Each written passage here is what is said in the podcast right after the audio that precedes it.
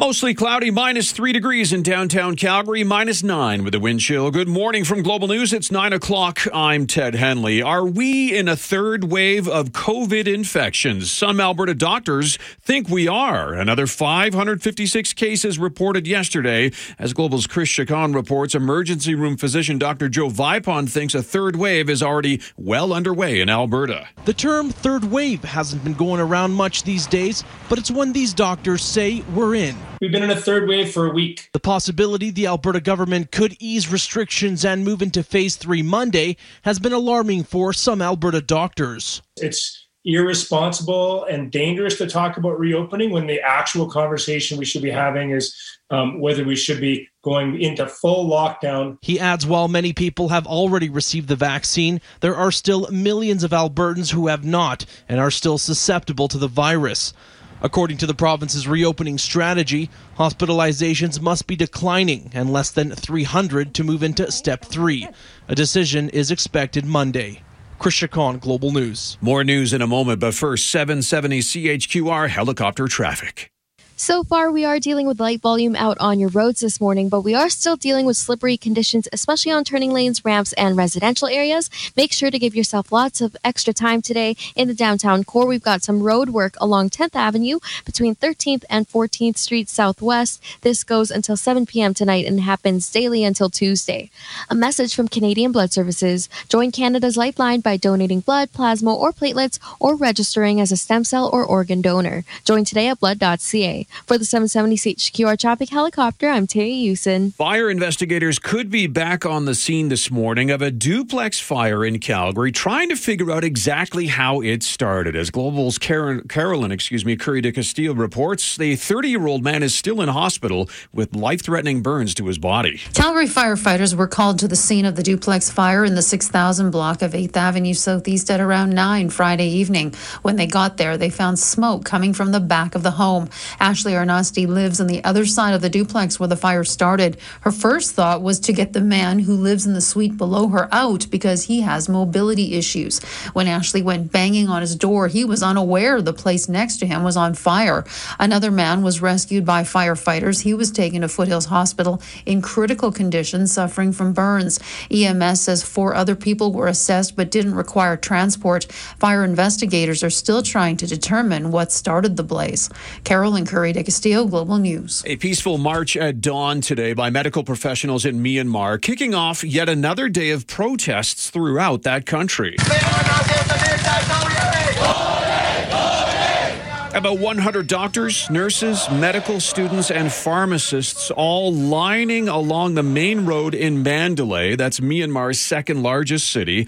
They're protesting the February 1st coup that toppled the elected civilian government in that country. Elsewhere, at a different rally, security forces shot and killed at least one person. So far, at least 247 deaths in the South Asian country have been linked to a post coup crackdown. An injured owl found in San Francisco has been sent to a British Columbia breeding facility now to try to help expand the endangered species gene pool. The owl is nicknamed Callie.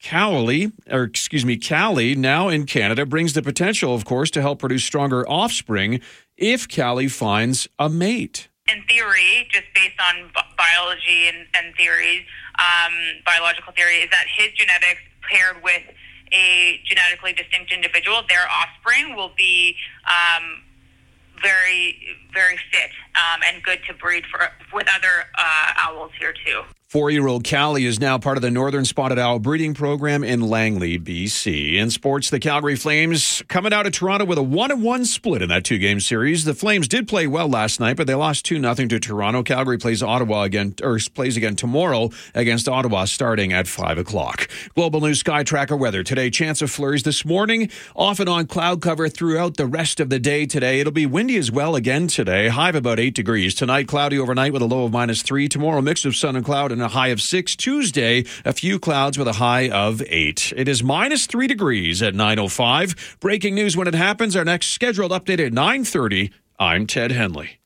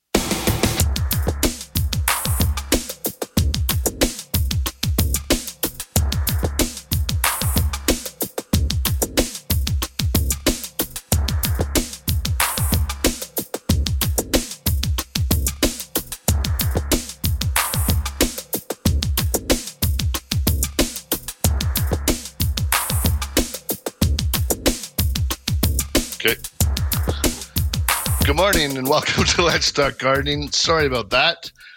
Um, had a mic difficulty. Had to just reboot the the computer, and uh, and then the mic worked totally fine. So uh, we got through that really quickly. So I apologize for that. We're a couple minutes behind. So good morning and welcome to Let's Talk Gardening. And I'm going to be able to get through all of the text today too. I got a helper um, Chris from the Tree Lot. She's going to be helping with uh, answering some texts for me because last week I just had too many. Um, so we'll be able to get through all those. And uh, so if you'd like to join me on the phone lines or text 403 974 8255. And uh, I got Mark from Prune It Up. He's going to join us. We're getting on the last uh, week or so here for the birch or for doing their elm trees. Also, we're going to talk about birch leaf miner black knot, and hedges. Three things that really like to go after our Calgary trees and shrubs for some reason. And right now is a great time to get out in your garden and look and see if you have any of those issues. It's it's really quite easy to see, especially on the black knot. You'll see something that looks like burnt marshmallow on the end of your Schuberts or Maydays typically are those are the two, or if you have any of the native choke cherries, they'll have that as well. And uh, and on your hedges, when you look at them, you'll see a bunch of peeled bark, um, that scale, fire blight, and that's typically in your cotoneasters and that for the most part. So it's a good time to be able to look at those couple trees and shrubs. And if you have a birch, especially if you have the larger weeping birch, it's almost guaranteed you have birch leaf miner. So we're going to go over some solutions with Mark on how to deal with that. It is the first full day of spring. It is going to be a busy spring. If any indication at, at the garden centers yesterday, I know down at Spruce It Up, it was really, really busy. Um, but everyone was, it was spaced out throughout the day. So we're able to do the physical distancing and the, the government has raised the thing to the 25% capacity. So we have a fairly large space so we're able to keep everyone spaced out. So just uh, maybe come a little earlier or come a little later in the day if everyone comes right at noon. Between noon and three is typically your busy times at the garden center. So if you if you are planning maybe head out a little bit early on especially on a Sunday before noon is typically a little bit quieter times at the garden centers. And I imagine it's the same for the other garden centers as well. Um, you'll be able to get in there no problem. We did have a little bit of a lineup partway through the day, so we're just we want to make sure we're still following all the rules and keep everybody safe, which is utmost importance. And uh, as we head into spring here, it's just nice to be able to be outside and get the gardening and just just a reminder to everybody it's only it is it is the first day of spring but the first day of spring and really planting safely outside like for annuals and and even some of the perennials and some of your trees and shrubs is more into mid-may. And then for annuals we're heading into the after the may long weekend and into june 1st is typically when we when we recommend planting those. So we still have all of april and a bit of May before we're planting annuals outside. So we still have a little bit of time. So I know uh, potatoes and all those things are all selling like crazy everywhere. So we have our second batch of tom- potatoes coming in next week. We have all of our uh, total full stock of seeds still in, and we will have throughout the season. We have worked very hard with our suppliers to ensure that we have a, a good supply. I'm going to read a couple texts as well. It says, Hi, I heard you say cannas were thrillers. Any suggestions for a container three feet by 15 inches at the top north side, but not dark? Thanks. Yeah, absolutely. And that's always a good question because in the shady areas, um, so you could even use some of the big hostas, a ligularia in your pot. Um, the canna lily, you probably wouldn't get much bloom on it. It has nice foliage. Um, but in that area, you could definitely use even like a peace lily. You could use some of the tropical plants outside, and that would give you kind of a neat thing. Ones that are for the shade, like a snake plant, Um, and then just big, big begonias, nonstop begonias would look really, really good in there, and and that would be awesome. So, if uh, hopefully that helps. And where are we at for time? Since I wasted a couple of minutes on the mic, what I think uh, I think what happened is I unplugged it, and when I plugged it back in, the computer didn't recognize it, so I just had to reboot. So, good thing I'm such a tech whiz. LOL. And what else do I get here? A couple more texts. Good morning, waiting. Awesome. And Chris is already answering text, so that's awesome. So she's on it right now. So we'll be looking after that. Really, really um, lots of strawberries in, herbs, things like that. Things that you can plant outside. If you want to seed your spinach, things like that, you can do. You can also um, seed some of the lettuces outside now if the ground's sod. It's probably a good time to seed your sweet peas outside right now. It's a great time to get them in the ground.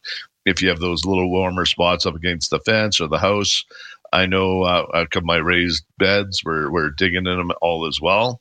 And with no problem, they're fully thawed out. So, it in days like the last few days, uh, all the snow is melting like crazy, and the soil is thawing out really nicely. So, anyways, and if you'd like to join me, phone lines are wide open 403 974 8255.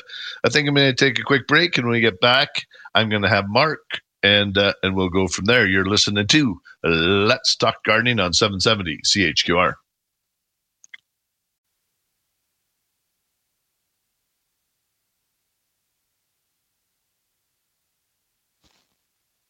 Let's Talk Gardening is brought to you by Spruce It Up, Calgary's year round full service garden center. Spruce it up, green it up, prune it up. We got you covered. And I'm going to go to the phone line. We're going to chat with Mark, and he's. Uh, He's going to join us on his last day of vacation. He's probably sitting out in the hot tub in the backyard, looking at his trees, drinking margaritas. Last day. How you doing, Mark? I'm doing well, Merle. How about yourself? well, I'm not quite as good as you, I don't think. But hey, yeah, last day before we're back to the grind. It's uh, it's been a pretty uh, well, I wouldn't say completely relaxing week because uh, Kelly Kelly and I switched roles. She went into the office all week, and I uh, I took care of the house and the and and the boys. So it was uh, an eye opening experience. Yeah, lots of lots of takeout and uh, going out for dinner, eh? no, not nice. so much of that, but uh, you know, uh, nap times and uh, it's it's good to switch roles. it was pretty interesting. Awesome. So right now is marked and just looking at the trees and shrubs out there. Um, uh, it's black knot and a couple other. What what are you what are you guys seeing out there right now for the main issues and stuff for our trees and that in Calgary? Well, yeah, I like the most common stuff's your black knot, uh, oyster shell scale. Um, you know, we'll be getting ready here to go for the the birch leaf miner. Um, so yeah, but the the main ones are the black knot and and the oyster shell because you can really notice it. Um, and then of course when these start to to leaf out, um, you'll you'll notice even more, especially with the oyster shell scale, because you'll see the dead patches in the in the hedges.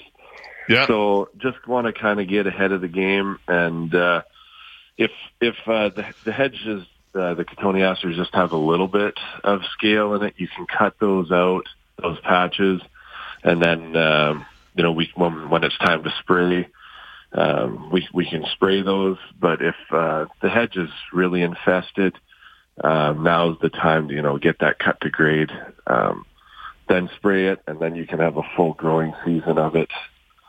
Um, you know, have that so, stored energy in the ground. You cut it to grade, and then it'll regenerate and push okay, And when you're when you're saying cut to grade, we're talking right to the ground, sort of sort of that two to four inches off the ground, sort of tight as you can get it. Yeah, just and, cut, uh, it, cut it nice and close to the ground because if you leave it too high up, um, those those stubs that you leave will end up dying off anyways.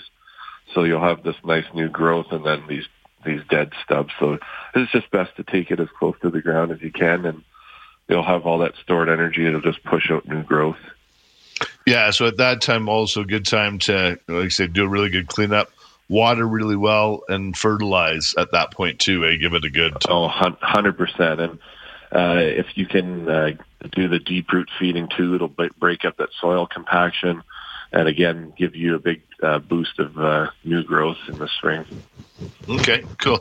And so, what, on your on your birch trees, is there any? Can you tell if a tree had birch leaf miner? From are you looking for anything, or is it just uh, it's fairly common that most birch will have it? It's it's fairly common that most birch will have it. It's tough to to tell right now. But uh, easiest thing to tell is if you last last season you had the, the brown patches on on the leaves. Um, so that's that's just the, your biggest sign that you have it. Um, so with that, there's you know there's the systemic injection that you can do for treatment. Okay. Um, we're having really good results with that. Um, also, deep root injections to boost the health again because miner tends to go after trees that are less healthy. Yeah. So you, you basically just want to do your absolute best for the tree to get it as healthy as possible. So do the systemic, do the deep root injections on your own, do lots of deep watering because again, these birch love water and, um, yeah, it's just going to help. And that's one of the biggest thing I find with the birch is what you're saying there is this ensuring that they get that deep water too around the drip line because they have such big canopies and there's so much foliage on them when they're healthy that if they don't have the moisture, they just start shutting down their leaves as well. Yeah, and and another thing too is is pruning them to get that deadwood out when they're in full leaf because again, you don't want to be pushing the nutrients to dead branches. You want it to go to your live. Yeah, and when you're saying pruning, so birch and maple, that's after they leaf out, correct? Yes. Awesome. All right. Um, and one other one. What is there? Any other ones that you want to kind of touch on right now, or? Um, we got to the end of the month uh, for elm, um, so we we are booked up. Um, but if if somebody uh, really wants to get in, I can do some some magic here at the schedule and and fit them in. We would definitely want to help people. Um, also, when it, uh, going back to the asters with the oyster shell um, I'll let you know um, so you can let the listeners know when's the best time to spray. If you want to spray twice in that, that 14 day window when they're in the crawler stage. Okay.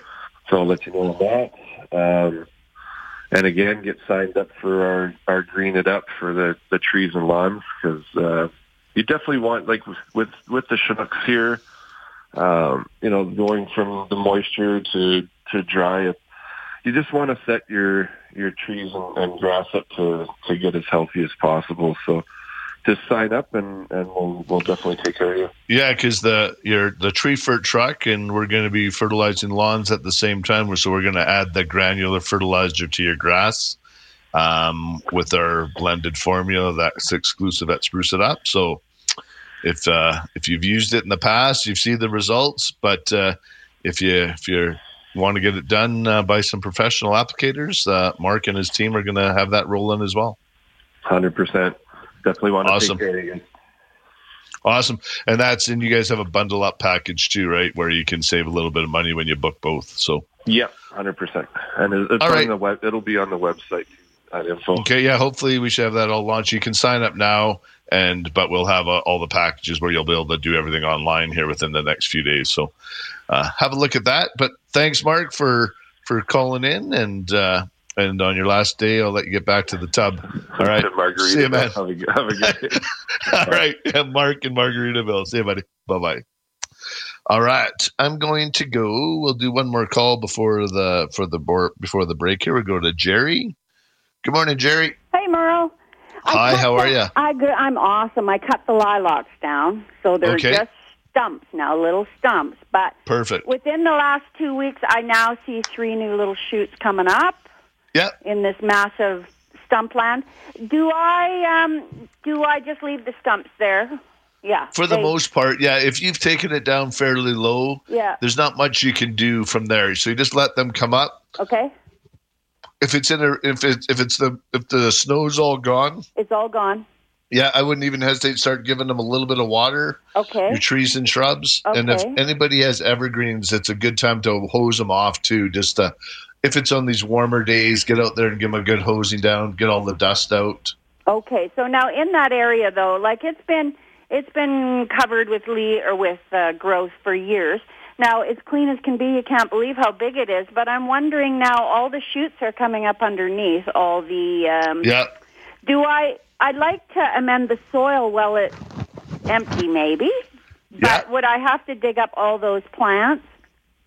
Um, no, you can just dig around it, like sort of do a well around it, and then just mound up three or four inches of of either like the greened earth or greened up soil enhancement or soil, sea soil Okay. or compost, whatever you whatever you think you want to use. Well, it's a big area, so should I get another one of those big bags and can I just throw it on the top and just kind of I don't want to go higher on the stumps, do I?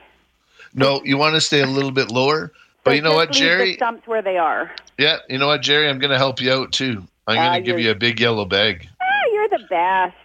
They, we just started the new promotion this month here. Just Yeah. today's the first day of spring, and so our good friends at Eagle Lake Landscaping, Ooh, they're going to out. They're going to deliver one of those beautiful big yellow bags right to Oh. your door. Oh, good. And so, would you get the veggie, or would you get the black, or what would you put I, I- in? I would probably depends what you want. Else, want to use the the veggie's a real nice one, so you could use that for your, your raised beds as well, Yeah. or just Okay. just their good black loam is great too. They're black gold. Well, because I found the the veggie one last year very hard to maneuver. Like you couldn't stick your finger in to get down to put a seed in. Like Okay. it was very, there was a lot of material in it, right? So Okay. you couldn't actually maneuver it very easily. Whereas the black was just solid black. Okay, yeah, then probably just go with that. That would be perfect. Okay. Now the All right, other I'm just- thing I was going to ask Okay. on that is um, my sweet peas I planted and I planted a lot this week. I came in and saw your guy, your Nick and I think it was Chris, and they were absolutely stunning. And Awesome. I, but now I've planted all these things and I have them in the back of the caddy, uh, my little quad, and I back them in and out because my greenhouse is too hot and my house is a bit warm in this weather, but not today. So Yeah, they're in the back of my 'em out. caddy, and I'm going Yeah. in and out of the garage. But the temperature in there today is about five. Is that going to be too cold? No, that's that's fine. Okay, good. All right, thanks, okay, Sherry. you're the best. And we'll Thank put you on hold, and Gord will get your name and number and all that. Perfect. Thank you. Bye bye. All right, and we got to take a break for the news. You're listening to Let's Talk Gardening on 770 CHQR.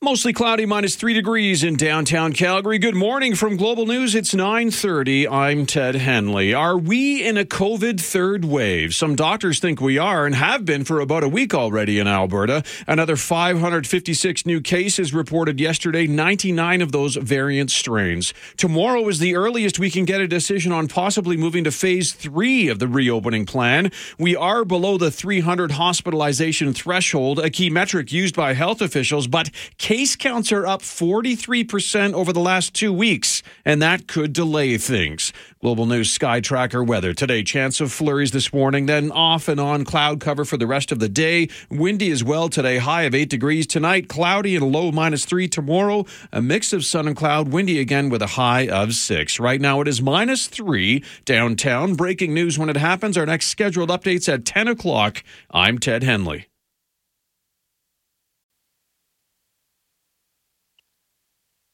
Welcome back to Let's Talk Gardening. I'm Earl Coombs, and if you'd like to join me, phone lines are wide open 403 974 8255. Lots of texts uh, going in, and if, but if you'd like to join me, phone lines are wide open 403 974 8255. 8255. And I'm going to go to the phone lines. I'm going to chat with B. Good morning, B. Hello. Hi, B. Hi. You've been talking a lot about canna lilies, and so I went into your store last week and I bought a black knight canna Ooh. lily. I have never planted one. I didn't even know what a rhizome was until that day. So nice. I know. So nevertheless, the instructions on the back are not clear in terms Okay. of what do I. Uh, so I need to know how do I plant it? So right. I would start it in a container. pot. Yeah, I would. I would probably get it into like a two gallon pot, Oh, a big one. and Yeah, a little bit bigger because that way it has lots of room to grow and it's fairly early still because those can't really go outside until the end of May, beginning of June. Okay. So you can put them outside during the day, like when it's warm, or if you watch the overnight lows. As long as it's not going below like three to five, it's the coldest it can go Mhm. with those. But you're going to get a spectacular show. So I would start them in a two gallon pot. And you'll sort of see there should be a, this a little stub on the top. You just want to let that stick out of the out of the soil when you plant it, and then just water it really well at first, and then just let it dry out in between waterings, and it'll sprout up and start growing. Keep it in a nice sunny spot, and in if you have a good spot on your patio, if you can put it out during the day, get good sunshine, um, it'll really love that as well. And uh, yeah, and fertilize 15, 30, 15. 15, 30, 15. Okay. Yeah. And- so, so Yeah. it wouldn't really make sense then to start it indoors in a smaller pot. I, I wouldn't go much smaller than a two gallon, maybe a one gallon. It's just going to use up all that soil right away by the time you plant it outside. Okay. Um, so this it just if you want to get ideally you could go actually if you if all you had was a one gallon you could go smaller, but if you have a two gallon pot that would be the best. And because that way, when you go to plant outside, you it's going to be it, it'll have some good growth already started, and then and then that way you don't have to wait as long to see the true beauty of those. Like once they start blooming, you get the nice big foliage, and then Yeah, that turns into the thriller in your pot. Yeah, you've been you had mentioned last year that you had those. So that, that those I little pokey, those little pokey things. Then are those what they call an eye? Yes. And so you're saying that when you plant them, you actually plant them very shallow. Yeah, you want so those that- just sticking up. Yeah, you'll kind of see the where they were cut off when they when they went dormant.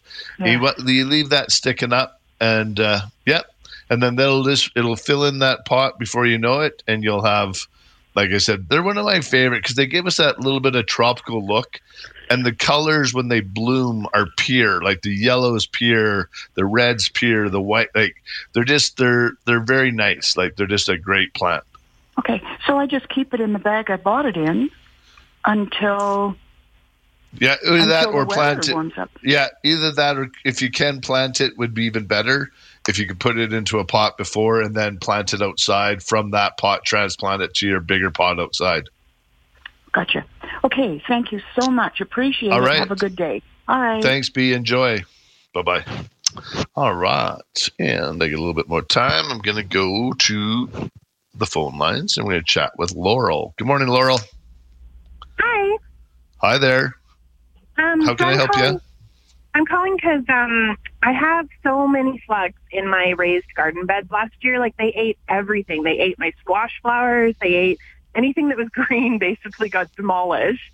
And I'm wondering, is there anything I can do to fix the soil to try to keep them out of my bed next year, like this Um, season? one thing try to do less foliage watering if possible like and just let the soil dry out in between waterings and like even uh, if you have raised beds if you use one of those soaker hoses like those sweating hoses Yeah. instead of a sprinkler that would make a big difference Okay. um, diatomaceous earth works you can mix that into the soil as well Okay. it's a bit of a sharp and those uh, and and someone mentioned last week about the old uh, slug the slug pub is where you you bury a pie plate in just into the soil and you fill it up with little bit leftover beer and then Mhm. the slugs go in there and they they get drunk in the pub and then they, you just get rid of them that way I, I tried that last year, and they were all underneath the pie plate. It was so gross. It was just like Oh. a huge thing of slugs. Yeah, it was Yeah. nasty. or the there slug bait the slug bait Oh, works yeah. really well yeah so Uh, is is there anything that kills the eggs? Like I've heard ammonia sometimes works, but I don't know if that's Uh, safe to I put. just yeah, I just hate messing with some of those um Yeah. homemade remedies because like you're putting a bunch of ammonia in your soil, like and then if you're growing something, I don't know if I want to eat that. yeah, Might, exactly. You probably kill the slugs, but you might be like there's just some of those things they're not tested. So I I like Mm. even like people say use vinegar for weeds, but some of the vinegars that are out there are very corrosive, and you can Oh. really burn your your hands and and Yeah. your soil and stuff like that. So yeah. you just you just got to be careful. I would I would stick like if you the homemade remedy of the of the slug pub is probably the one that I'd go with if you want a home remedy, or like the diatomaceous earth works good. The Yeah. watering practices will make a big difference, and then this just use the slug bait because they're very safe. Awesome. Thank you very much. All right, thank you, Laurel. Okay. Bye bye. All right. And if you want to join me after the break, 403 974 8255. You're listening to Let's Talk Gardening on 770 CHQR.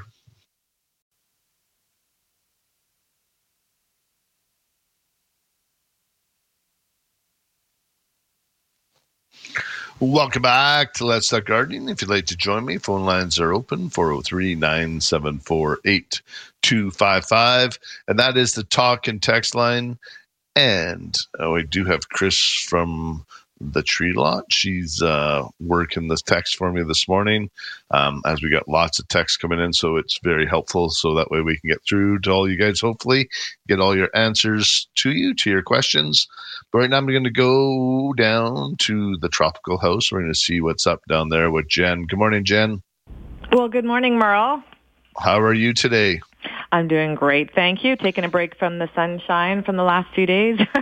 Yeah, we got a little bit of cloud cover. You guys Yeah. had a you had a great day. It sure felt like spring in there yesterday. Lots of people roaming around outside and all kinds Oh, of fun stuff. yeah, it's been awesome, especially getting that humidity up in there as well. People are really loving just just being in there. Actually, had a customer yesterday, uh, two days ago, um, say to me that it just she she forgot all her stresses. She just loved being in there because she just forgot about anything outside of our walls. So it was so nice to hear. Absolutely. We're very lucky, you know, in a lot of ways. Sometimes, like this thing, some people have to go down and work in a factory or a warehouse or something. You know, Mhm. like we, we're pretty we're pretty lucky. To come into a little tropical paradise and talk Oh, about you're right. plants and yeah, you're and, absolutely uh, right. Helping Yeah. people create those special places in their homes and their yards. I know, uh, and I'm just amazed at at what at how quickly some of this stuff is selling this year. And I know you and Zoe are working hard on keeping everything stocked up, but like even like how like all the great herbs you guys just got on. Oh my heavens! Yes. Did we talk about them? We talked about some mint, I think, last weekend. Yeah, but, last but um, now you got a better selection. Oh yeah, the mint. Um, I really like this. I don't know that we ordered from these guys before, but I really like the product. It's it's beautiful. It's full and it's lush and it's uh, anyhow. And so we have rosemary as well. I know people are always looking for rosemary, but I can't believe there are so many varieties of rosemary. I've never seen so many varieties. It's And there's the It's what is it? Is it the one that we got Tabor Thyme? And I and I Mhm. asked that the one Yeah, lady there yesterday. Is like, oh, you're gonna put that on your Taber corn? she looked at me like I was. the funnies. Yeah. Yeah, she thought it was kind of. She looked at me odd, like this sort of. Uh. He said that guy thinks he's funny. Anyways, so um, what other like I know we had basil, but what other sort of popular herbs do you guys got in stock right now? Hmm We have oregano too. People are always looking for oregano. Um, we have some tarragon in, some of the more unusual ones. Sage. I had a customer in. We were we were just kind of talking about sage, and and some people some people actually just want to try new herbs to see you know what can they use them for. So um, so we have a couple different sages in right now. I expect we'll be getting more of those. And I'm just kind of running down the list. The parsley, obviously, as well. We've got catnip. We've got chives. Um, what else do we have? The lemon verbena, which is one of my favorites. I tell customers about every single year because I just love the smell of it. I just I want it in my house just for the smell of that stuff. It's fantastic. So, yeah, Awesome. yeah. And So- and as far as what other like what are you see seeing like what, what is everyone going after right now? Ooh. Uh, well, everyone is going after tomatoes, so out of the herbs. And then um, for herbs, I would say probably the mint still. People uh, people love their mint, and I think it's so versatile, right? You can use it in cooking and, and your teas and and yeah. Okay, and we're seeing a resurgence of flowering houseplants. Oh my. Uh huh. Yeah, the begonias. Did you notice that when you were in yesterday? The begonias Yeah. are gone again, and so the The roses. azaleas, The azaleas, yeah. it's we had the the tree, the topiary azaleas. Um, we still have some azaleas left, and we do still have some roses left. I think in a six-inch pot, and also some four-inch ones, which are super cute. Um, but you're right. The flowering has just been going and, right up and the door. That, so there's lots of I know there's lots of negative with COVID and stuff like that, but and sometimes you have to stop and just smell the roses a bit. I guess Yeah. is what it is. oh, And- and- there you go. there you go. He's back. He's got one check mark. Um, but it, it is true though. But it's kind of brought us home, and then you, you you get to bring a few more plants in your house. And I think after we all get to breathe, I think a lot of people have gotten into gardening, and I I hope that they stay in it because it it's so good for your soul. It's good for your mind. It takes you away, right? So it's Absolutely. Well, Yeah. Merle, I think it's even it's been proven as well, right? There's been some studies on in terms of soil and greenery and whatnot, not just in terms of air quality, but just what it does for your body and what it does for your mind. I think it's it's a super healthy thing to be involved in, and, and people are naturally gravitating towards it all. Well, because it, it, it does feel good, right? Like, yeah. And I was out in the patio yesterday at home, and uh, my wife Carolyn, she was running the trowel and the little cultivator through the soil. Nice. Just doing that feels good, right? Yeah. Like you put your hands in the soil, you sort of you're turning it over, you're seeing the life, and you just sort of, wow, that's going to feel good when I get that going. So Yeah, one hundred percent. Yeah. Awesome. And uh, tropical plants, you had a few sort of sought after stuff. You had some some of those uh, the what what are the darker ravens called? Oh, the ZZs?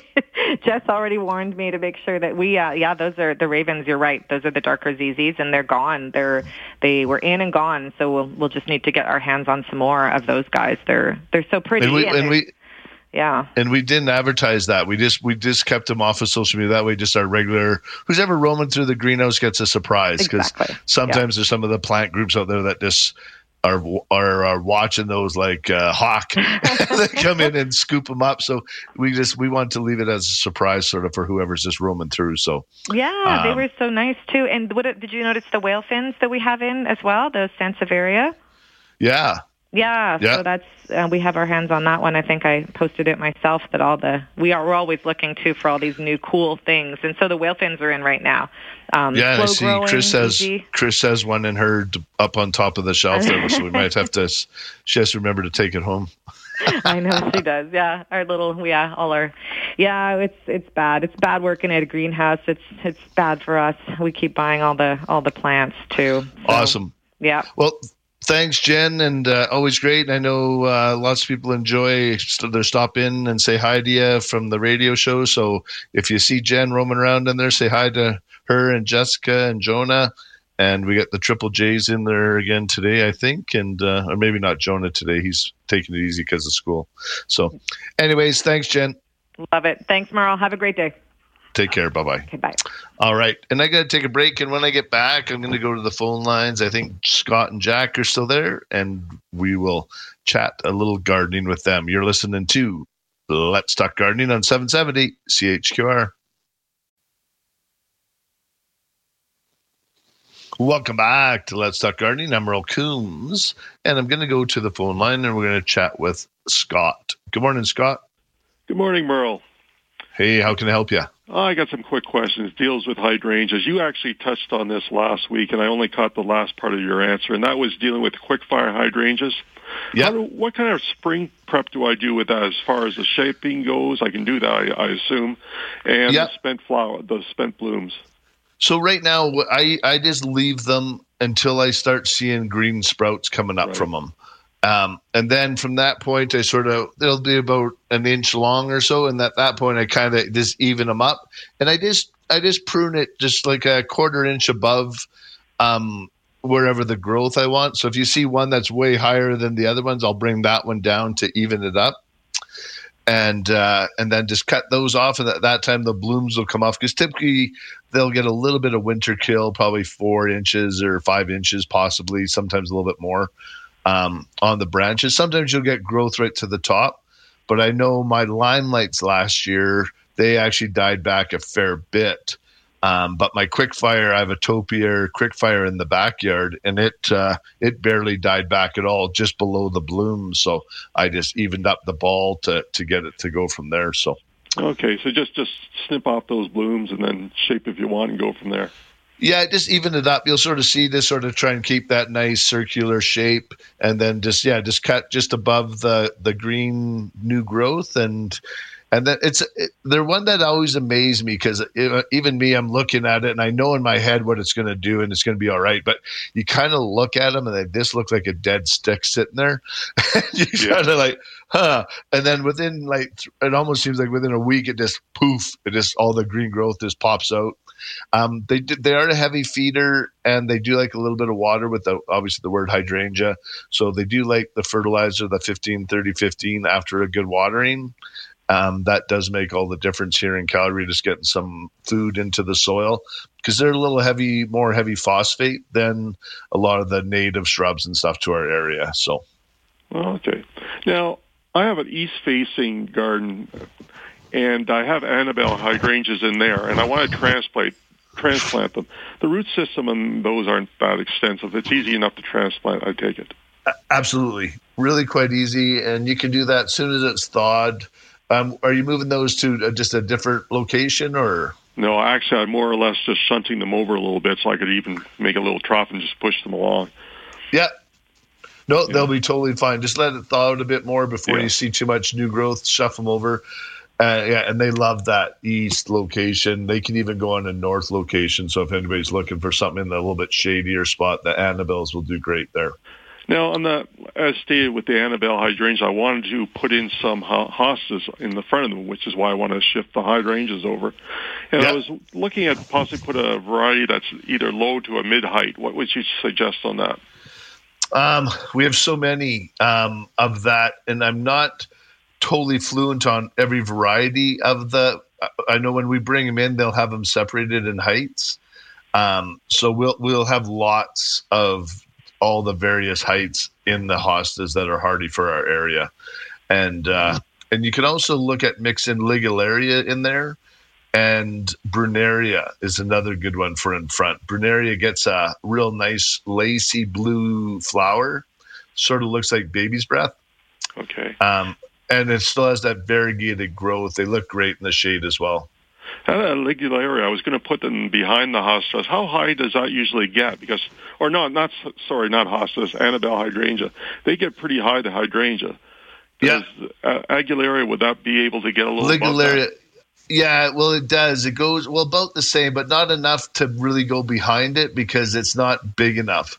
So what I would do is sort of I would put it in between my Annabelles because that way you'll get the contrast of the leaf right. and it'll fill in those this that spot in between your in, in between your hydrangeas. I got you. And, and, or to pillar it, you can put them on either end, and they yeah. look. I, like I said, I love that combination. I do the Ligularias, Annabelles, and then Hostas, and it looks phenomenal. Okay, because I was going to put in behind, but you suggest in between. Yeah. Okay. Yeah. Well, that's great. Thank you very Thanks, much. Thanks, Scott. Yeah. Share some pictures when you get that going. I will. Thank you. Thanks, Scott. Bye bye. All right. And I got to take a break for the news. You're listening to Let's Talk Gardening on 770 CHQR.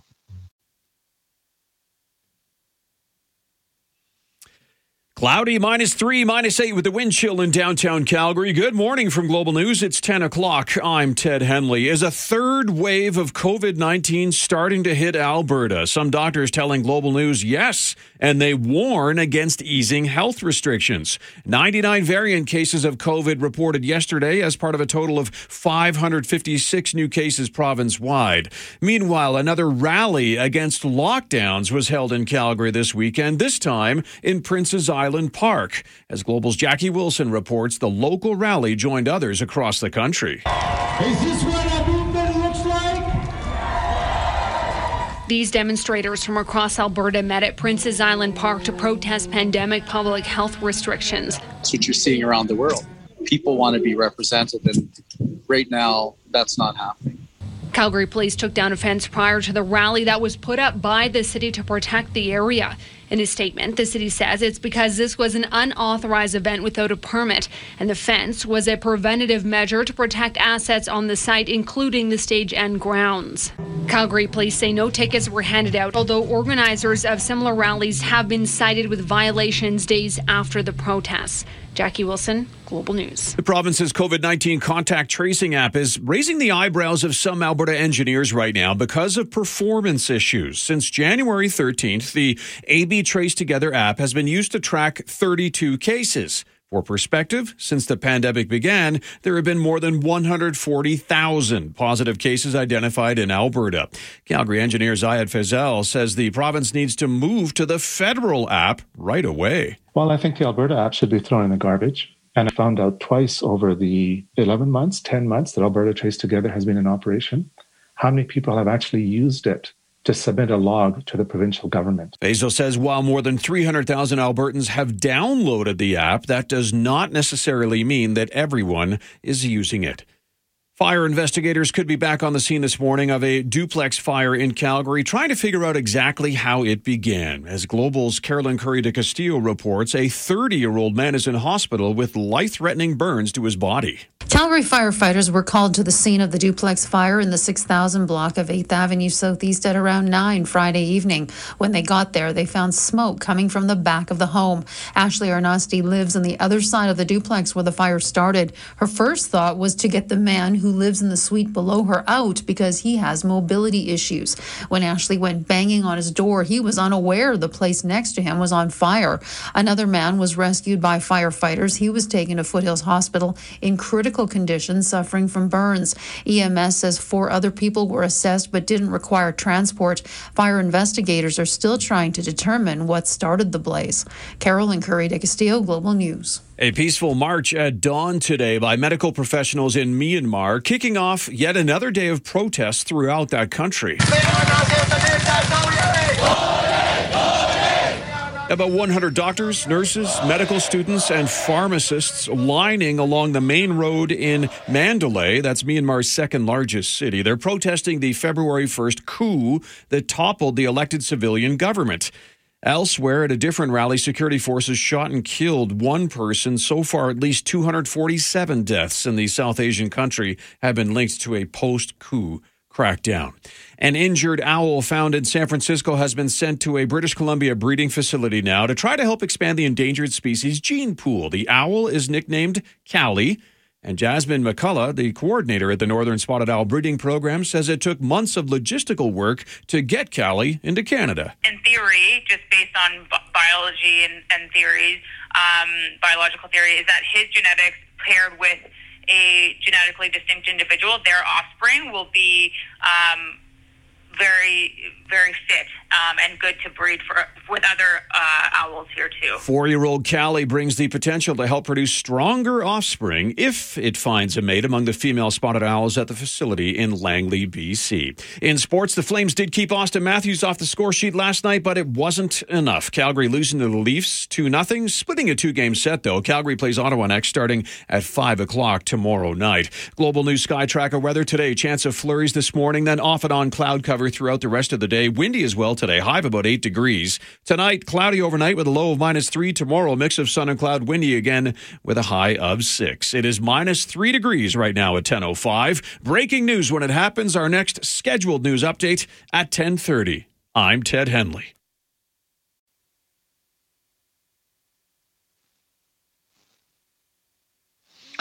Welcome back to Let's Talk Gardening. I'm Merle Coombs. If you'd like to join me, phone lines are wide open 403 974 8255.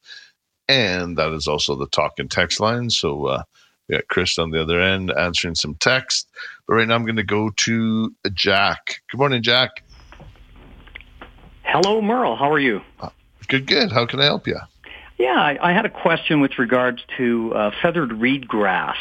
Uh, Okay. we purchased a bunch last early spring, planted it, and with winter and snow on top of it, uh, a lot of the uh, strands or feathers, we'll call it, uh, were crushed, etc. I'm just wondering what kind of care should be given to them uh, prior to winter or or early spring.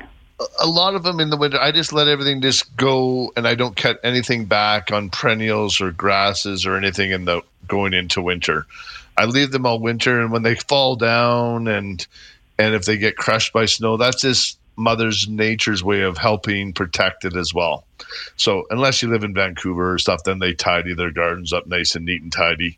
But in Calgary, we need Mother Nature. We need those protection of that old foliage and that around it. So within sort of once I get into April, I, I, go right down as tight as I can and cut down all the old foliage, all the old grass, and then the new stuff will start popping up from there. Oh, wonderful. Okay, I was curious about that. That if I was worried that if I cut it, it's never going to come back. So that's yeah, great. no, so they all come from the root. Yeah, okay. they all come from the root. Um, but make sure they get the fertilizer, and our lawn fertilizer works great. You can just sprinkle that in around the the flower bed of that, and uh, and ensure that it's getting a good water, and uh, and then that will really give it a good push, and you should be good. Wonderful. Well, thanks very much. I appreciate it. By the way, uh, we've been avid listeners to your show for years and uh, really appreciate uh, your knowledge. Thank you. Thank you. Yeah, no, and I love doing it. I, I learn something all the time too. I love to see what's going on and and uh, and then chatting with people at the garden center and stuff. So thank you so much. I appreciate it, Jack. Thank you too. Bye. Bye bye. All right. Where I'm at for time, 10.08. I'm going to go to Crystal. Good morning, Crystal. Hi, Merle. How are you? Good, good. How can I help you? We have um, a lot, our lot next to us, I should say, we live in the Crowsnest Pass. And Oh, the lot next to us that we live, that we own, has um, a bunch of aspens. They're about 20 feet tall. Our Mm-hmm. question is, can we trim them down to about 15 feet just to clean them up because they're quite top heavy right now, like heavier growth at the top. And we're wondering how would they grow back? Will they grow from the bottom again or, yeah, Well, uh, so these are native trees, like in the forest type thing, correct. or were they plant? Yeah. So they're more of a, a generational tree. So typically they will, because they grow close together, they tend to lose a lot of their foliage down low, and they grow mainly on top. It's sort of when you're walking through the forest, all the leaves are on the top two thirds or one third of the tree for the most part. Is that Right. about right? Yeah, that's correct. Okay, it's hard. Like you can top them a little bit, but aspens, if it's anything bigger than like your finger or your thumb, I just don't like doing it. It opens them up for disease and stuff. And a lot of time when they're thick on top, they're just not getting enough light below, and that's typically why there's no foliage on the lower part. And they just grow close together. So, and typically they they last uh, about 20 years and then the young ones they start suckering up and then they'll push the old ones over. So there's kind of a generational tree. So as they grow they'll push the old ones out of the house and then the the young ones come up from the bottom Yeah. Um, so uh, would it be a good idea to thin them out or just let them naturally, like you say, with the generation tree, just let Yeah, them I would- naturally thin themselves out? yeah i would leave them um if you want to add a couple like if you mix in a mountain pine like even on the perimeter or a couple mountain pines around a certain area that you're trying to make it look a little bit better pines and aspen look really nice together and so if you even some mugo pines below or or the mountain pine add a couple of that to that Right, and it just right. really really creates a nice looking spot Oh, that's a really great suggestion. Thank Yeah, you. Okay. Yeah, you'll like it. It it just it just gives it that little bit more natural look, but gives you that year round color with some evergreens in there, so it'll look really good. Yeah, absolutely. And yes, and just like your previous caller, we're addicted to your show. We listen to it every week. Awesome. So Thank you. very, very much. Have a great day. You too. Thank you so much, Crystal. Bye Bye-bye.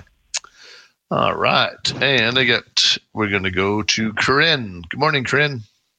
Good morning, Merle. Um, Hi. I'm, I'm calling from Edmonton, so I don't know if that Okay. matters, but I've Uh, a- we'll a- we'll we'll let it go. all right. uh, I've got about a 15 year old weeping caragana in the front yard, yep. And I've got some trees that have matured around it, and of course, is choking the light out of it. So. I want to transplant it this year, but I am kind of curious as to when the best time to do that would be. you, you want to do a carrigan is actually usually fairly easy to move. Um, they have they don't have big root systems. They have lots of uh, fibrous roots. So what you want to do is find the spot you want to move it first, dig the hole, and have it ready to go. Is it? Are you moving it in the same yard, Corinne? Yeah, it's just going to be moving it to a more sunny location because it's just every year it looks less and less lively just because it's just not getting the sun it used to. Yeah, that makes sense. So, and then you want to, you just want to dig out, you want to get as big a ball as you can. So, uh, early spring, you want to do it before it leaves out. So, as soon as the snow's melted and you can actually dig into the ground, um, Well, fairly the snow's easy. been melted for a long time up here. That's why I'm just like kind of ready to go. But uh, I know we're Yeah. probably not through it yet. So yeah, just try and dig. If you can dig the ground, um, like if you could dig a like a foot down, if you can stick a shovel through there fairly easy, then you could probably move it um, Okay. almost anytime. But I'd wait till mid-April or something, and then that it's not so bad. And and but you're going to want to stake it up because the weekend I would imagine being that old, it's it has a good top on it. It's going to be a little bit heavy. no, it's not that top heavy. That's the Oh, okay. It's, Okay. it's kind of sad looking. Okay, so no, that's that's makes it easier for transplanting. Not great for the look of it, but that's fine. So just get as much as you can. but mid-April, have your hole ready. And what I typically do is I have a tarp or something right beside the hole where I'm digging the tree out of, and I lift up the root ball out onto the tarp, and then I just slide the tarp over to the new location, put it into the hole water it well, and I'd probably use the, either the mics or Rage Plus or 105210 as Ah, when I I- transplant it. Okay, so do fertilize then. Absolutely, you want something with a high middle number. You want to get the roots going, Okay. but you want to water it well first, and then fertilize sort of once a week for the for the up until about mid June, July sort of thing, and uh, and that should help get the roots established and root in. And you might want to stake it up, I, I, just in case if you get a good wind coming through there. Just you might want to ensure you have it have it staked up. Okay, and then the one final question: the Rage Plus. I've been looking for it here in Edmonton, and I found a place that carries it, but it's um, like, is it just Rage Plus? Is it all the same? Because there's only I see only one, and it's got Yep. a pretty small bottle um, Yes. of yeah, Yeah, it it's- with water. Is that? Yeah, it's it, and it makes one of those bottles. It's a one liter bottle, I think, and it make it'll make three hundred liters of of mix because it's fairly concentrated. Okay, so and this Yeah. is what you're feeding your trees and stuff like that too. Yeah, to it, love to it, it's great. It adds life to your soil. It's like sort of a liquid compost in a bottle. Okay, And yeah, because I've got a maple that's just also not doing well in my backyard. So I don't know if that's Yeah, just aging out or. Yeah when trees aren't doing well the rage plus is a great product. Birch trees love it. Um, maples will do well. It just because what it does it, it replenishes gets the tissues living again. It adds life into the soil and it gets your roots living. So it's able to take up the food.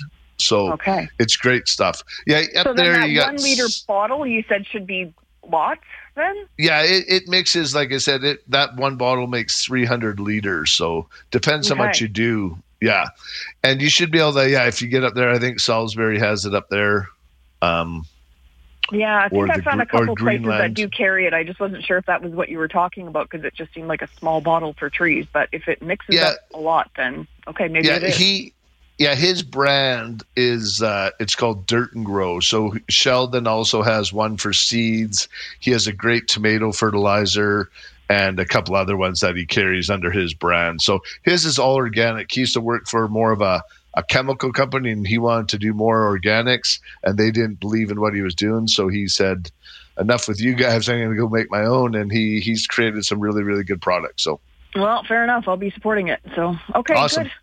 Thank you very much. uh, thanks Okay, and thanks for calling from edmonton cheers hey, no Bye-bye. problem. Bye bye. Bye bye. Awesome. And I think I should probably take a break.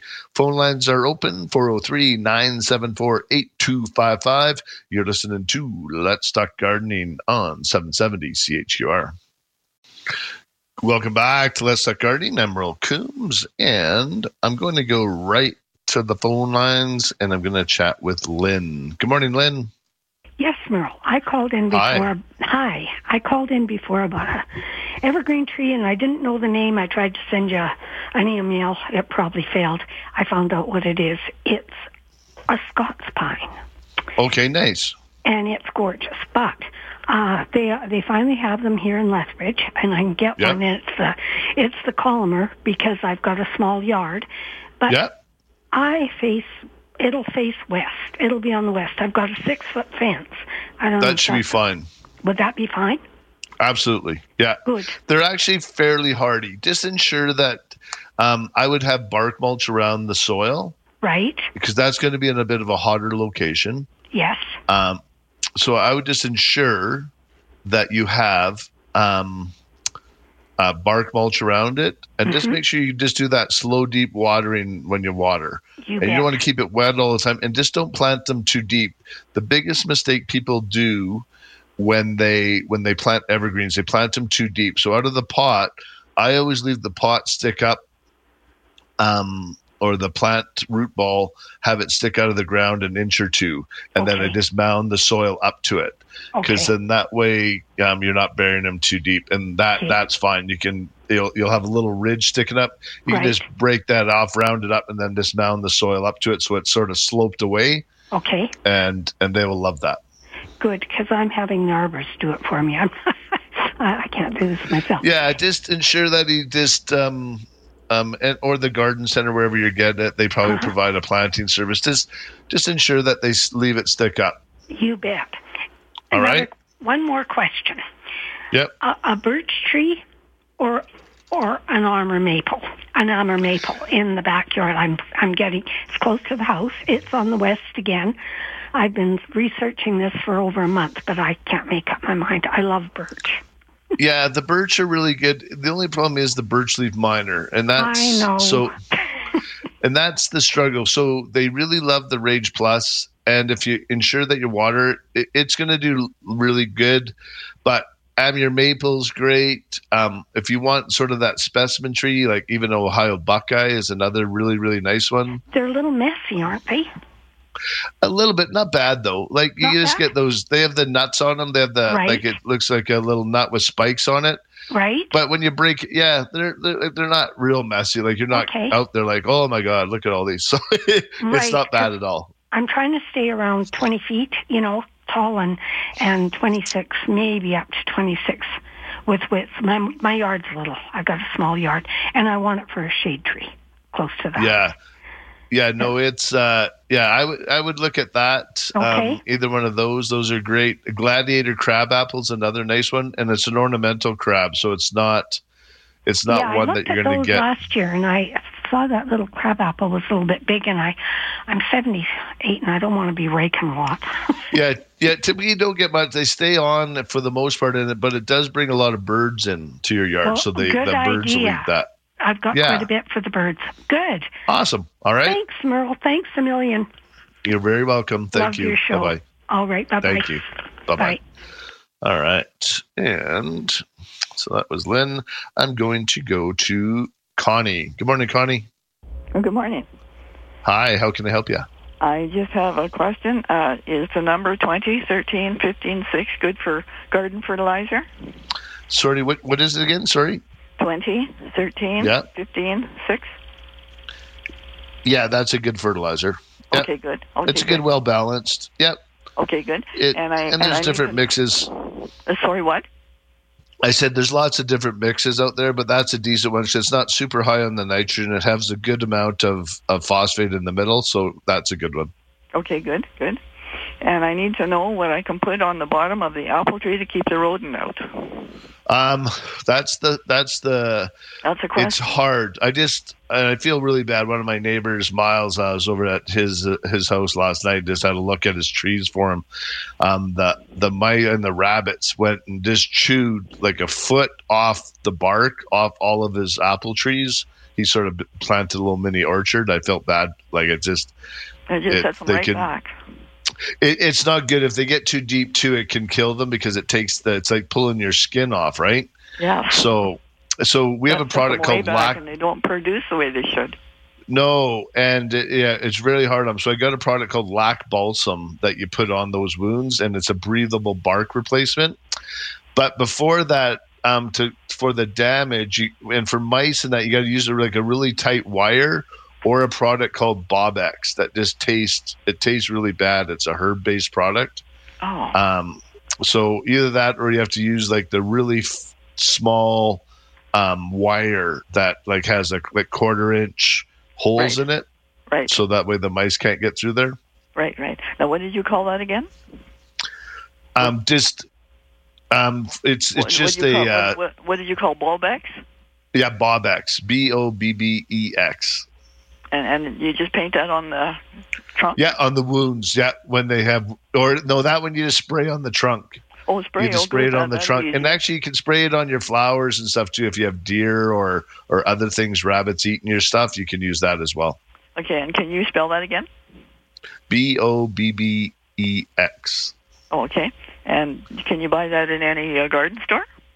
For the most part, I think um, I know we have it down at Spruce It Up. So I, I, I'm- think the other guys, most of them have it. Right. Okay. And and All right. and you say that's a spray? Yes. Okay. Good. Good. And if and if and I probably will put wire on there too. yeah, it doesn't hurt if you got lots of mice, especially when we have the deep snow like we had this year. The mice hide underneath the snow and they can go up to the trunk. So the other good thing is pull the snow away from the from the trunks of your trees in the wintertime. Mm, right. Just Yeah, so heard they're not I heard you mention that before the other day. Yeah, because the- that way the predators like the owls and the hawks and things can see the see the little See the mice, mice. and stuff. Yeah, And then and then they can have dinner.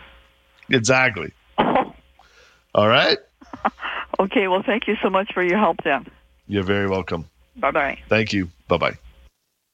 All right, and I should probably just take a break here in a minute. I got a quick question here on text. I'll do it. It just says here. Hi, Merle. I have this white. Actually, where is it? Where are we here? I have patches of clover in my front back, front and backyard. How can I get rid of it? And this is from Yasmin. One of the things you can use is uh, 2,4-D is the Killex. And if you use that in combination with our Green It Up lawn fertilizer, you'll get your lawn nice and healthy. And when you get your lawn healthy, it's going to choke out a bunch of those weeds. And then to help get the clover under control, you just use the Killex and you just spot spray where you have those bad patches. And then once your lawn thickens up, it'll just choke them out. And then by next year, you probably wouldn't have to use the 2,4-D anymore. So you can give that a try, and that should work out really good for you. I'm going to take a quick break. If you'd like to join me after the break, 403 974 8255. You're listening to Let's Talk Gardening on 770 CHQR. It is cloudy, minus two degrees in downtown Calgary. Good morning from Global News. It is 1030. I'm Ted Henley. Are we in a COVID third wave? Some doctors think we are and have been in the wave for about a week already in Alberta. Another 556 new cases of COVID reported yesterday, 99 of those variant strains. Now, tomorrow is the earliest we can get a decision on possibly moving to phase three of the reopening plan. We are below the 300 hospitalization threshold, a key metric used by health officials, but case counts are up 43% over the last two weeks, and that could delay things. Global News Sky Tracker weather today, chance of flurries this morning, then off and on cloud cover for the rest of the day, windy with a high of 8. Tonight, cloudy and a low of minus 3. Tomorrow, a mix of sun and cloud and a high of 6. Right now, it is minus 3. Our next scheduled news at 11. I'm Ted Henley.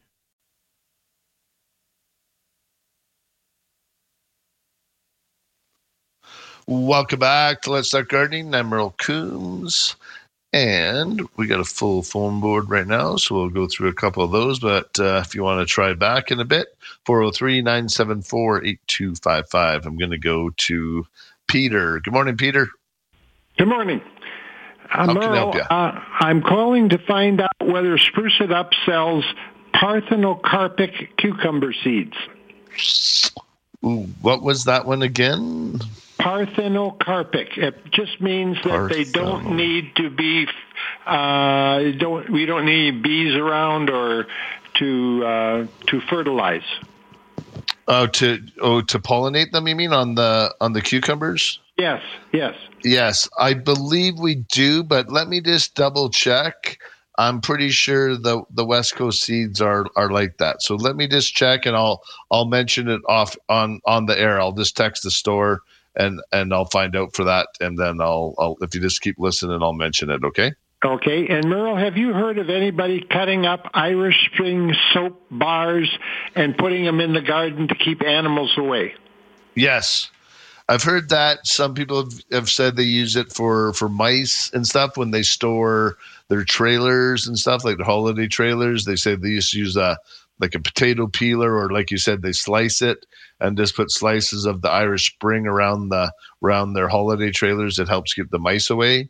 Okay. So does it, yeah. does it work with deer as well?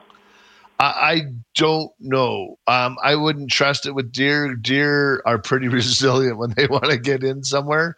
The yeah. Bobbex product does work really well because it just tastes really bad. So when they when they go at it, um, they uh, they when they taste it, it it's pretty nasty. Okay. So and that you kind of apply over the winter, sort of once a month, sort of thing every couple months you go out and give it just freshen it up a little bit. Okay. And then that works pretty good. But yeah, I've I've heard Irish, but, but I think being outside, if it in the sun and if there's any kind of moisture, I imagine it would dissolve it too, right? I would think. Yes, in time, I think it would. Yeah. Okay. Good. Thank you very much. Appreciate it. All right. Thanks, Peter. Bye bye. All right. And I'm going to go to Jerry. Good morning, Jerry. Hey there. Uh, just noticed as the snow is melting here, uh, we got a yard that faces the east here, and yep. um, the uh, grass is covered in all sorts of mulch. Um, it looks like about a Little 10 by tunnels. 10 patch. I think so. It's like we didn't clean it last fall. That's one question, yep. but not sure um, what to do and not yeah. sure where, where they go if they are there. Well, what it is, it's because it's when we have the deep snow cover all winter like that so they use it. They just because they could go around and no one sees them, right? Like the hawks and the owls, and so they can just go through tunneling through all your lawn. So it's just a lot of it is um, either mice or voles, and they just tunnel through. They take the grass back to their nest, and they just chew through it, and uh, and they can do it without being noticed. So when the snow melts, you have that. So the best thing to do is let it dry out. You can remove the loose stuff now um, but really, what you want to do is uh, when you use if you use our green it up lawn fertilizer, it helps build the roots up a lot more than the regular fertilizer. So that way, it can recover from things like this.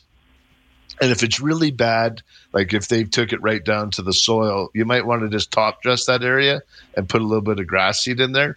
But for the most part, if you just give it a good uh, application of our green it up lawn fertilizer, it'll just it'll make that grass it'll fill right in, and uh, and you should be fine.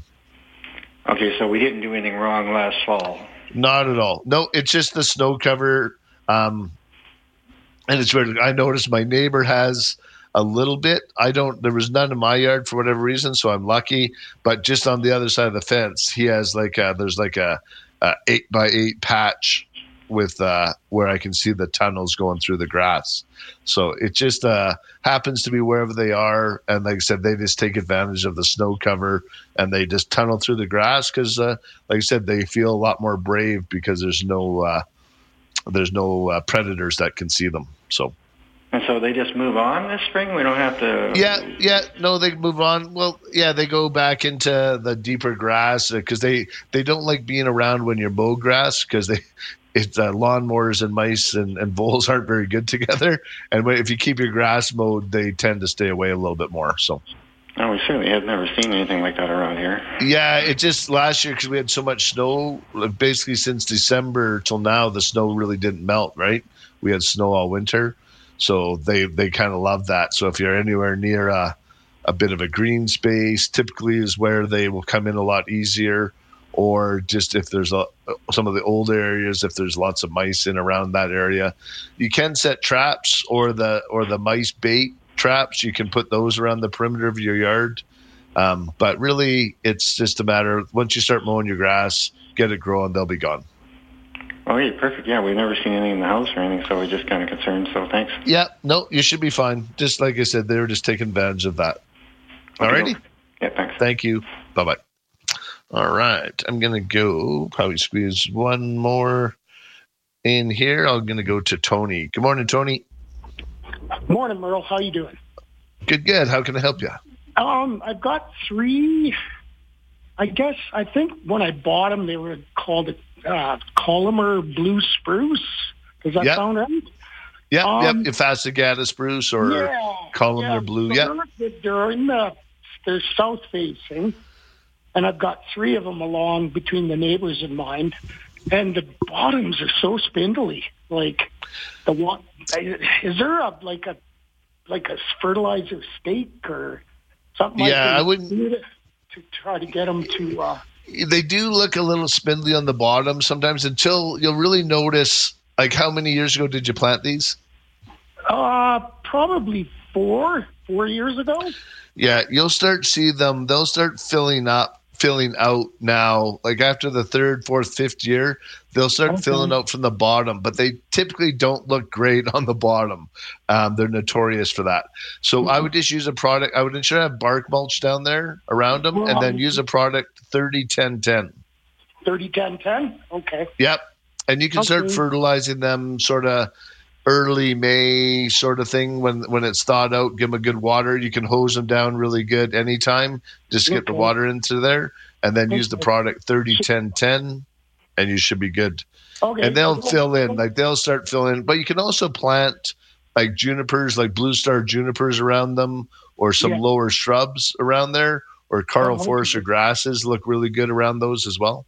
Oh, okay. Okay. Awesome. Okay. Thank you. Uh, all right. Thanks, Okay, Tony. you guys have a great day. You too. Thank you so much. Bye bye. All right. And I'm going to take a break. If you want to join me after the break, 403 974 8255. You're listening to Let's Talk Gardening on 770 CHQR.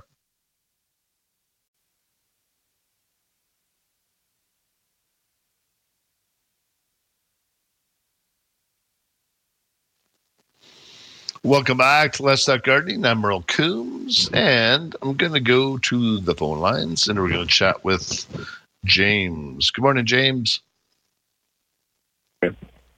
Hi, James. Hi, Merle. How are you? Good, good. How can I help you? Yeah, I got a uh, last last spring. I put together a front yard uh, shrub and flower garden, okay. and I uh, put a bunch of boxwoods in and a mountain fire, and I picked up a, a winged burning bush from uh, from you as well. And uh, it didn't grow as well as I was hoping, you know, in the first six months, I guess, before the fall. And then I'm wondering this year, how do I, uh, you know, get the growth to uh, be better? I guess I don't know. Should I fertilize and do I use the Rage Plus or what do you suggest? For those ones, what I would do is, yeah, the first year the the plant is really concentrated on the roots. So a lot of times, especially on boxwood and and those ones, you're not going to see a big growth on top. Um, and hopefully, they probably look a little bit. Do they look a little bit yellowy right now, or how are they looking? Yeah, a yellowish orange, kind of look Yeah. dryish. Yeah. yeah. Yeah, that's a little bit typical. They should green up from there, but they also you might want to look at using a product with those uh, with the boxwood. It- It's called Wilt-Pruf. In the fall, it's a anti-desiccant, and it just it helps. It's like a lip balm for um, plants. I like to recommend it for cedars, boxwoods. It just helps any of the winter desiccation as well. So what I would do, what I would do is just ensure you water it really well, and then I would probably go to like a fertilizer like a 20 20 20 for those. Just a good all purpose and it's going to have enough phosphate to produce flowers. It's going to have the nitrogen on top um, in there. So I, that I would go with this a good 20 20 20, good all purpose. And if you fertilize sort of every two weeks after when once we, when you start seeing some growth come up, so mid May, if you start fertilizing there, sort of if you do it every couple of weeks, you'll see a big difference. And then stop stop fertilizing around the end of July because then we got to start slowing them down, unfortunately, for winter already. So, Yeah. um, Okay. Excellent. And All right. The, the thing for the boxwood, it's called. Sorry, was wilt Wilt-Pruf. It's uh, the proof is spelt with a P R U F. okay. And wilt. W I L T. Yep, yep. And it's just an anti-desiccant, and you can use that. So in your house, if you guys do any of those Christmas wreaths or winter arrangements in your pots, like with the cedar boughs or any of that, you can spray it on there as well. You can use it on your cedars or any any real tender evergreens that you might have, and it, it works really well. So, all right, Thank, thank you, sir. all right. Thanks, James. Have a good one. Bye bye. You too. Bye bye. Bye bye. All right. And lots of text, and it looks like uh, uh, Chris is keeping up nicely. So thanks again to Chris for helping me out here. And uh, I'm going to go to the phone line and going to talk with Robin. Good morning, Robin. Good morning, Merle. Really nice to talk to you. We left spring in Calgary and we're out in Lake Louise with the fresh winter. Of nice Oh, nice. here. Yeah, it's great. Um, I've got a couple of questions uh, if you have time. Um, Of course. yeah, thanks. I was talking to my parents, um, getting excited about starting our gardens, and they mentioned they might not plant zook and cukes this year because they have trouble getting end rot on them. Like they get fruit, but then the ends rot, and I don't. They don't know what's going on. So I wanted to call on behalf of them. Yeah, um, the lack of calcium. So in your tomatoes, zucchinis, things like that, if you're getting that blossom end rot, a lot of it's lack of calcium in the soil. So there's a calcium supplement that you can use um, that will add that nutrient to it to help prevent that. And uh, and then just if you're keeping it a little bit too wet as well, so you just got to be careful on that.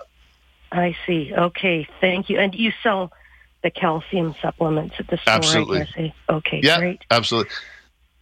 okay, and uh, my second question is like we've got um a caragana bush which works great for privacy. It's about 24 feet long, um, but you know it's not that nice a plant, and I'm wondering um, if you guys have something that we can replace it with down there. Like we'll rip it out and and then re- replace it with something else. Um, you're looking to create a hedge, Yes. okay? And this is in Calgary or Lake Louise? No, it, it's in Calgary. Yeah. Okay. And how high do you optimally want it to be? Uh, probably around 10 to 12 feet, I'd say. Okay. I would probably go with a, a good, like a Villosa lilac is good. Um, You can do the Diablo ninebark. It will get that tall as well. Um, and if you're looking for an evergreen type, you can mix them in, is the North Pole spruce. Um, it's the one that I would use if I'm looking to do an evergreen hedge. I would use the North Pole. And even if you use that every so often and sort of every five plants, you stick a, one of those in just to give some year round color. Oh, great. Yeah. All right. Well, thank you so much for your time. You're very welcome. Thanks for calling in and enjoy your day out in Lake Louise. We shall. Thanks very much. All right. Take care. Bye-bye. Bye bye. All right. And I'm going to take a quick break. And if you'd like to join me, phone lines are open 403 974 8255 for the last uh, segment of the show. You're listening to Let's Talk Gardening on 770 CHQR.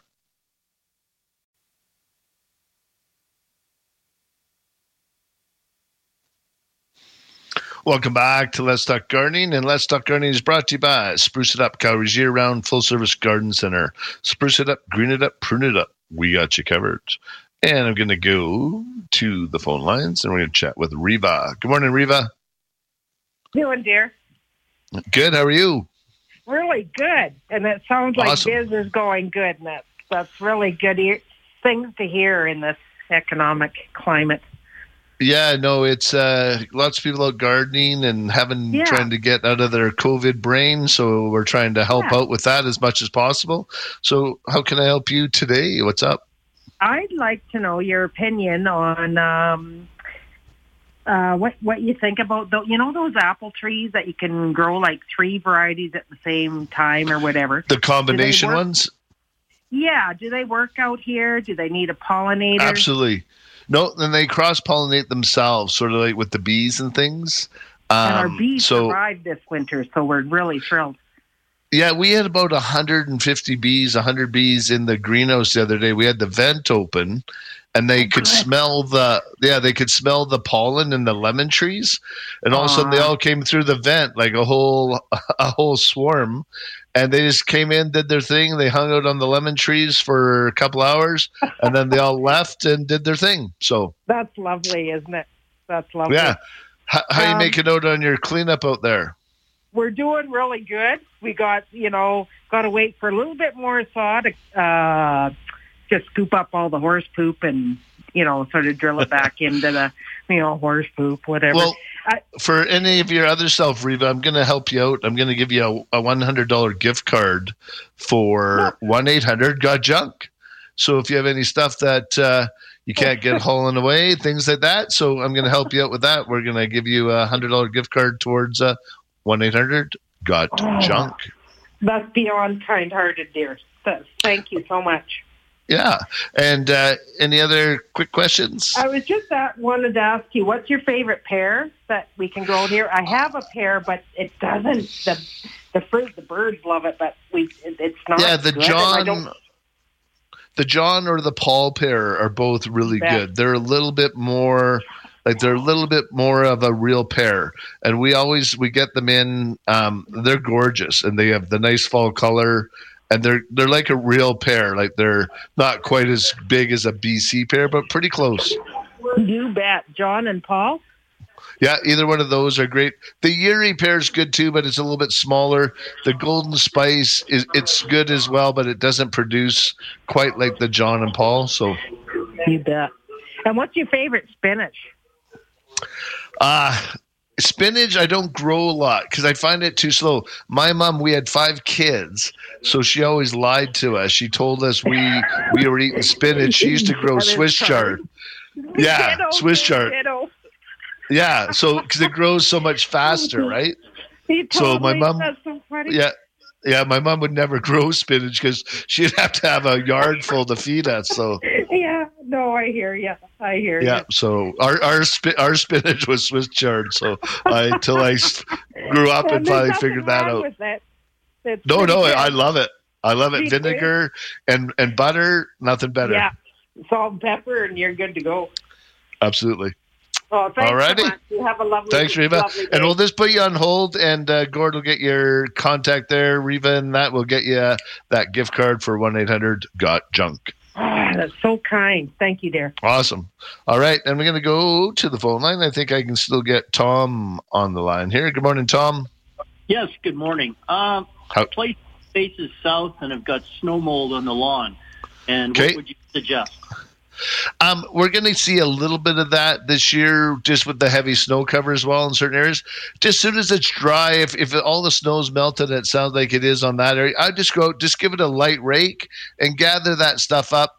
Put it into a like just into a bag or put it into your compost bin right away, and and you should be totally fine. I wouldn't worry too much about it.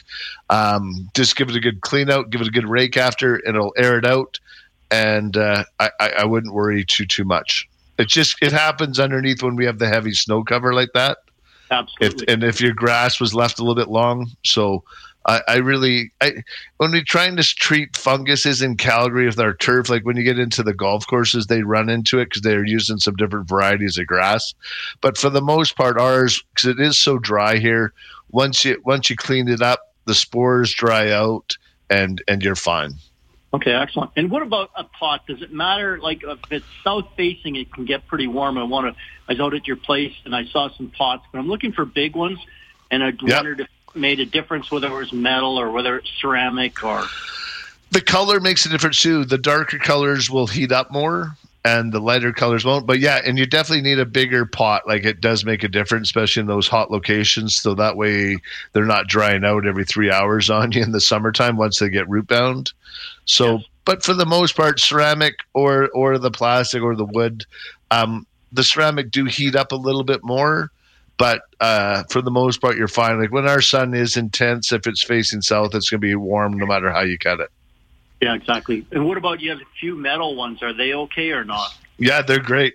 Yeah, same thing. Like they're good. We have a really new, like a nice one. They're a sort of a, a a recycled plastic, and they're thicker.